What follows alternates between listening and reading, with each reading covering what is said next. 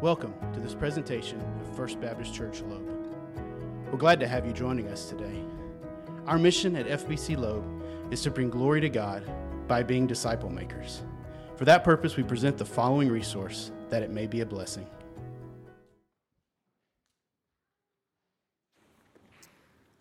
All right, grab a Bible and turn to Luke chapter thirteen.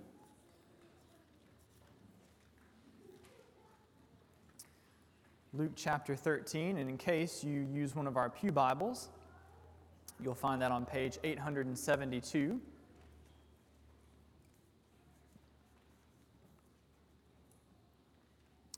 We have been in a, an extended section of the story where Jesus is teaching about the nature and the values of the kingdom of God, and this morning we're going to continue learning about that as Jesus emphasizes the importance of seeing and entering the kingdom. And so we're in Luke chapter thirteen, and we're going to begin in verse ten. It says, "Now he was teaching in one of the synagogues on the Sabbath. And behold, there was a woman who had, a, had had a disabling spirit for eighteen years. She was bent over and could not fully straighten herself. When Jesus saw her, he called her over and said to her, 'Woman, you are freed from your disability.' And he laid his hands on her, and immediately she was made straight, and she glorified God. But the ruler of the synagogue, indignant because Jesus had healed on the Sabbath, said to the people, 'There are six days in which work ought to be done. Come on those days and be healed, and not on the Sabbath day.' And then the Lord answered him, 'You hypocrites! Does not each of you on the Sabbath untie his ox or his donkey from the manger and lead it away to water it? And ought not this woman, a daughter of Abraham, whom Satan bound for eighteen years, be loosed from this bond on the Sabbath day?' As he said these things, all his adversaries were put to shame, and all the people rejoiced at all the glorious things that were done by him." And so last week, Jesus finished addressing this large crowd as he urged them to recognize and respond to what God was doing among them through him. And now as we pick the story back up again, Luke moves on to another occasion where Jesus is teaching in a synagogue on the Sabbath day. And in verse eleven, he tells us about a woman at this synagogue who has had a disabling spirit. And the wording there is somewhat unusual. It doesn't portray this woman as being possessed by a demon, as much as that she has been the victim of demonic attacks that have caused her to be physically disabled. And so Luke says that she's bent over and has been un- unable to stand up straight for eighteen years. But when Jesus sees her, he calls her over to him. And, and as she comes over, he tells her, "Woman, you are freed from your disability." And as he lays his hands on her, immediately she is freed. She's made straight. The power of God releases her from the demonic effects, and it corrects her posture. As the woman stands up with no pain for the first time in eighteen years, she glorifies God for what he has done for her. However, as we've come to expect now, this far into the story, not everyone is thrilled about this miracle.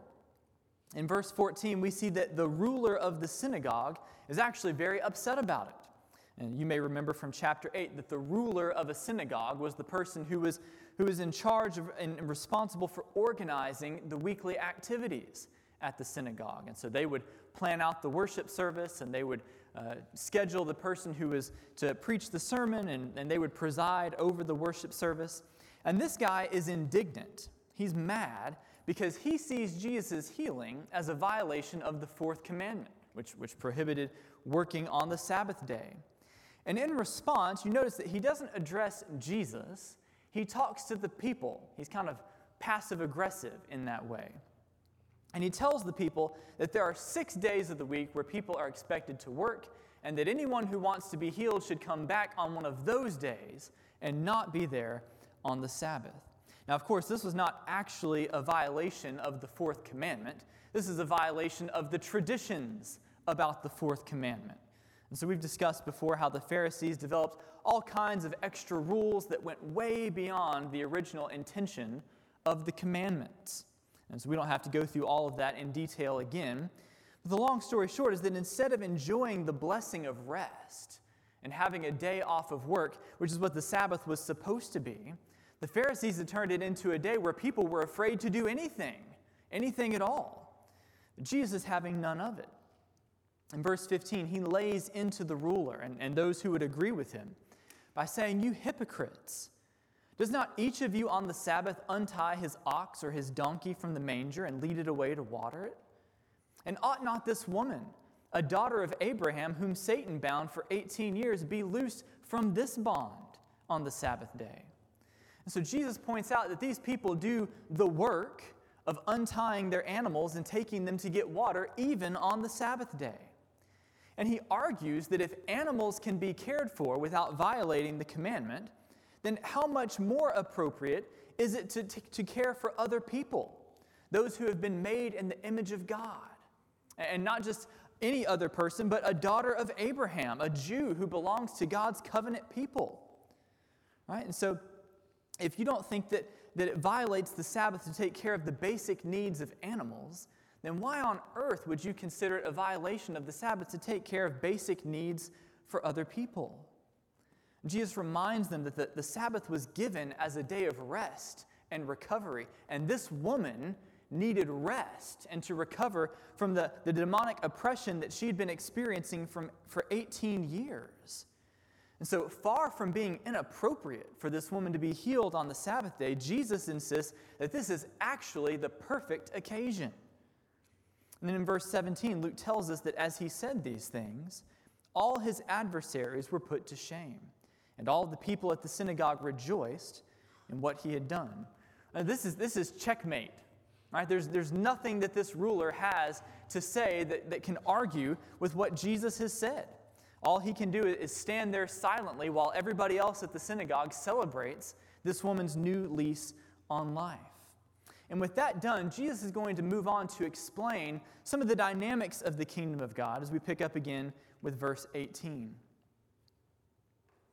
It says, "He said, therefore, what is the kingdom of God like? And to what shall I compare it? It is like a grain of mustard seed that a man took and sowed in his garden, and it grew and became a tree, and the birds of the air made nests in its branches." And again he said, "To what shall I compare the kingdom of God? It is like leaven that a woman took and hid in three measures of flour until it was all leavened." And so as we move into the second section, Jesus gives a couple of parables to describe the, the kingdom of God. As we've seen, Jesus has been calling the people to prepare themselves because the kingdom is coming, and salvation and judgment are coming with it. But by and large, most of the people have not bought in. And so why might this be? Well, it could be because many of the people see the kingdom as it is right now and not as it will be. And so, uh, beginning in this section, Jesus explains the process of kingdom growth by comparing it to a mustard seed and to leaven. And so first of all, Jesus says in verse nineteen that the kingdom is like a grain of mustard seed that a man took and sowed in his garden, and it grew and became a tree, and the birds of the air made nests in its branches. Of course, it's well known that mustard seeds are, are very small. They're, they're smaller even than the B Bs that you would put in a B B gun. And so if you look at one, it doesn't look like much at all. But the reality is that when a mustard seed is planted and it grows up, mustard trees can get as high as twenty-five feet, uh, to the point where birds uh, can use it to make nests in. And so the point is that, that what doesn't look very significant at all at first ends up becoming much more significant in the end. Then secondly, Jesus says in verse twenty-one that the kingdom is like leaven that a woman took and hid in three measures of flour until it was all leavened. Now, you may remember that Jesus talked about leaven back in, in chapter twelve, at the beginning of the chapter, in referring to the hypocrisy of the Pharisees. And we talked about the fact that leaven is a yeast that causes bread to rise. Right? And like the mustard seed, the emphasis here is on the small size, the, the small amount. Right? The fact is that you don't need a lot of leaven. A little bit goes a long way. Uh, so much so, in fact, that the woman in the parable is able to hide it in an exceedingly large amount of flour. Uh, so what we have here is three measures would end up making enough bread to feed over one hundred people. And so again, a, a small amount of leaven, nothing impressive to look at on its own, ends up having an outsized impact as it causes all of this dough to rise. And so the point of these parables is that the kingdom as it appears in this moment of time, in the ministry of Jesus, may not look like much. Certainly hundreds and even thousands of people's lives are being changed on, on the local level, but, but in the grand scope of, of, of the, the world, it's just a blip on the screen. And compared to what most of the Jews were expecting the Messiah to be and to do, what Jesus is doing falls far short. Uh, he's not trying to overthrow the, the Roman Empire or, or rallying people to establish him as their king. It's a very small and relatively insignificant movement. Right, but Jesus reminds us here that looks can be deceiving. And little by little, often imperceptibly, the kingdom is going to grow and it's going to spread until eventually it infiltrates every human kingdom on earth, until God brings it to completion with a glory that will be beyond description. And so the, the message is, don't let the relatively unimpressive uh, beginning of the kingdom fool you. Jesus is establishing the kingdom of God, and you're going to want to be with him when it comes to completion. And this is what he's going to continue to emphasize as we pick up again beginning in verse twenty-two. It says, he went on his way through towns and villages, teaching and journeying toward Jerusalem. And someone said to him, Lord, will those who are saved be few? And he said to them, strive to enter through the narrow door. For many, I tell you, will seek to enter and will not be able. When once the master of the house has risen and shut the door, and you begin to stand outside and to knock at the door, saying, Lord, open to us, then he will answer you, I do not know where you come from. And you will begin to say, we ate and drank in your presence, and you taught in our streets. But he will say, I tell you, I do not know where you come from. Depart from me, all you workers of evil. In that place there will be weeping and gnashing of teeth when you see Abraham and Isaac and Jacob and all the prophets in the kingdom of God, but you yourselves cast out. And people will come from east and west and from north and south and recline at table in the kingdom of God. And behold, some are last who will be first, and some are first who will be last. And so picking up again in verse twenty-two, Jesus continues on his journey to Jerusalem. And, and as he goes, he stops to teach in the villages and towns along the way. And at one point, someone stops him and asks him a question. He says, Lord, will those who are saved be few? Now, this is a, a theological question that was often debated by the ancient Jews, and it's one that people still ask today. Will there be more people in heaven or in hell? But Jesus doesn't directly answer the question. Now, we see that instead of talking about how many people will be in heaven, Jesus chooses to emphasize making sure that you are one of them, however many that there may be. And in verse twenty-four, he says, strive to enter through the narrow door. For many, I tell you, will seek to enter and will not be able. Now, at first, this might sound like Jesus is saying that a lot of people want to be saved, but are, for, for various reasons, not able to be. That's actually not what he's saying at all. Now, we can think of it this way. Kids don't want to get in trouble, right? But they also may not want to clean their room. Right, students don't want to get a bad grade, but they also may not want to do their homework. Right, drivers don't want to get a traffic ticket, but they also may not want to follow the speed limit. Right, in the same way, nobody wants to go to hell, but they also don't necessarily want to love and submit themselves to Jesus either. But the point, the key to avoiding consequences, is to act appropriately before the time of accountability. Right, you can't clean your room once your mom is already home. Right, you can't study for the test after it's already been given. Right, you can't slow down once the red and blue lights have turned on. And in the same way, you can't repent of your sin once you've died and are standing before the Lord. And so when the time comes for judgment, absolutely, people are going to desperately desire to avoid God's righteous punishment for their sin, but that's not at all the same thing as desiring to be reconciled to God through faith in Jesus. And so the point is that the time to respond to the gospel is right now. Right? Jesus is talking to these people here in this moment, and through his word, he's speaking to us right now. And friends, we need to understand that, that the door is open. The invitation is being extended, and the time for response is right now. Right? In his teaching and in his miracles, Jesus is clearly demonstrating his love for people, his desire for their well-being. But his patience and his tolerance for rebellion has a limit. And once he closes the door to salvation, he is not going to open it again. Those who have rejected him will be shut out of the kingdom forever to face the terrible consequences of their sin. Jesus says that that, that reality will be characterized by weeping and gnashing of teeth, a description of utter misery, and all the more so as those who are judged see God's people receiving the salvation in the kingdom that he has provided for them. And he refers to Abraham, Isaac, Jacob, and all of the prophets.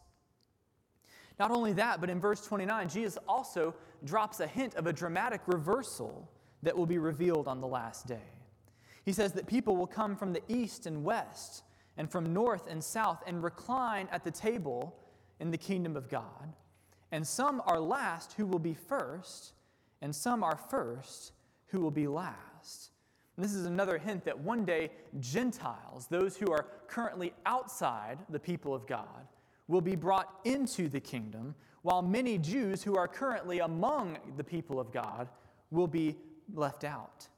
We see that God has a plan that he is going to work out. And Jesus is going to emphasize that again as we pick up one last time, beginning in verse thirty-one.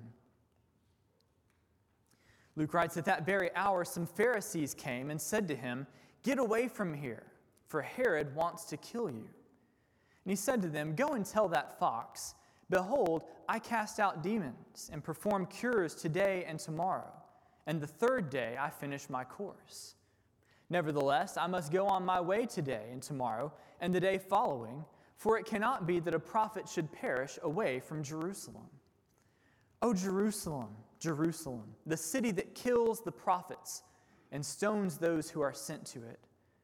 How often would I have gathered your children together as a hen gathers her brood under her wings, and you were not willing. Behold, your house is forsaken. And I tell you, you will not see me until you say, Blessed is he who comes in the name of the Lord.'" And so picking up again in verse thirty-one, we see that at that very hour, as Jesus is speaking, a group of Pharisees show up and tell him that he needs to get going and, and get out of here because Herod is trying to kill him. Now, this is referring to King Herod Antipas, the son of Herod the Great, who you may remember from, from back in chapter nine, had John the Baptist executed. And, and it's not clear whether these Pharisees are speaking out of a sincere desire for Jesus' well-being, because we do know that there was a small group of Pharisees, people like Nicodemus, who did embrace Jesus, and perhaps uh, they're trying to warn him here.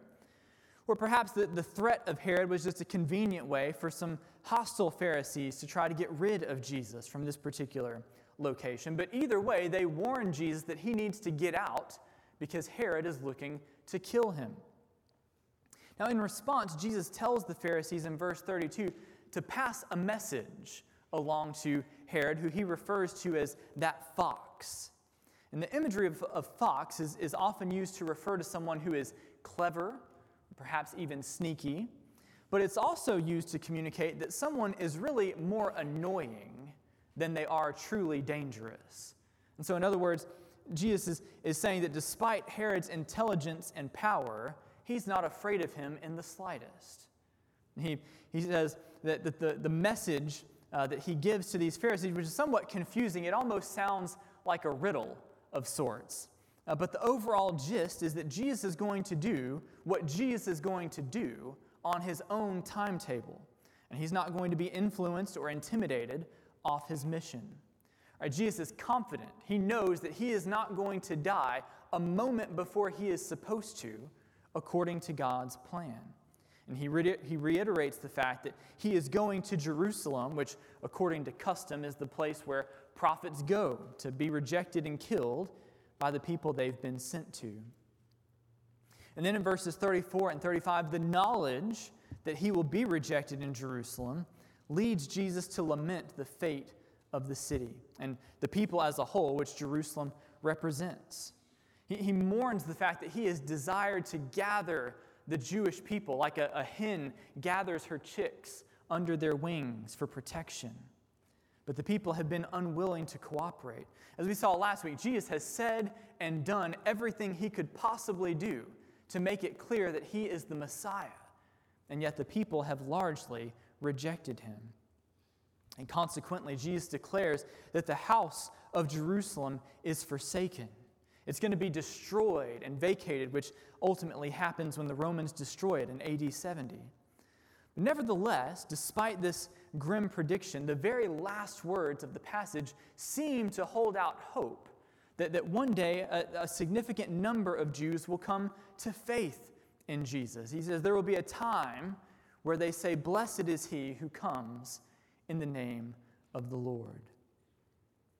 And so in our passage this morning, Jesus uses the occasion of a healing to give another preview of what life will be like in the kingdom when it comes in its fullness and all things are made right again. He explains why, why people are overlooking the kingdom through a couple of parables, and he emphasizes the importance of entering that kingdom. And the burden of the text is what we should consider for our own lives. And so we should ask the question this morning, have you entered the kingdom of God through faith in Jesus?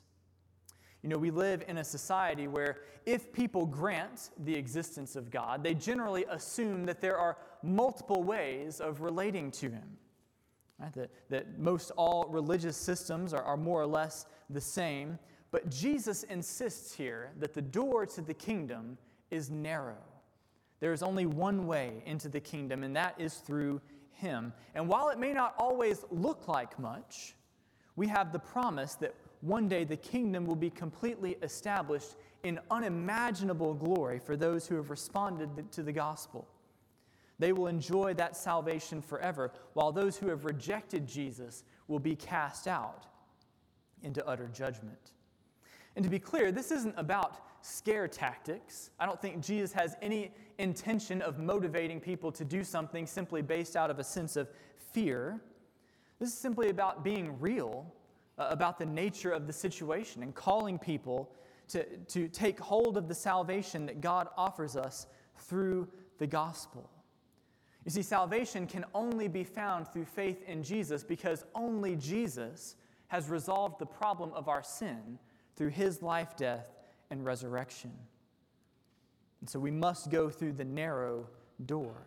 Now, the flip side of this, of course, is that if we really believe that this is true, like if we really believe this, then it should motivate us to be about the Great Commission in our lives. All right, if there is truly an eternal kingdom, if there is salvation or judgment to experience, then we can't be content with simply entering the kingdom ourselves. Our desire should be that as many people come with us as possible. You, you could argue that the rest of the New Testament is really just an explanation of, of the way the kingdom and the reality of the kingdom works its way out in our lives as individual believers and as a church corporately. Right, and it does that so that other people will be drawn to Jesus themselves. And if we believe that that is true, if we really believe that, then we should give ourselves to following Jesus fully so that our friends and our family, our coworkers and our neighbors, even our enemies, can see the hope that is only found through Jesus and come to follow him also. And so this morning, may we enter through the narrow door and do everything that we can to bring others with us as well as we look to the day where the kingdom of God will be established in its fullness and be ours forever. Let's pray together. Lord, as always, we are, are thankful for your word. Uh, Lord, even though the, the, our, our passages recently have been difficult and challenging passages, perhaps things that we would not want to hear by nature. We thank you for the fact that you have revealed them to us.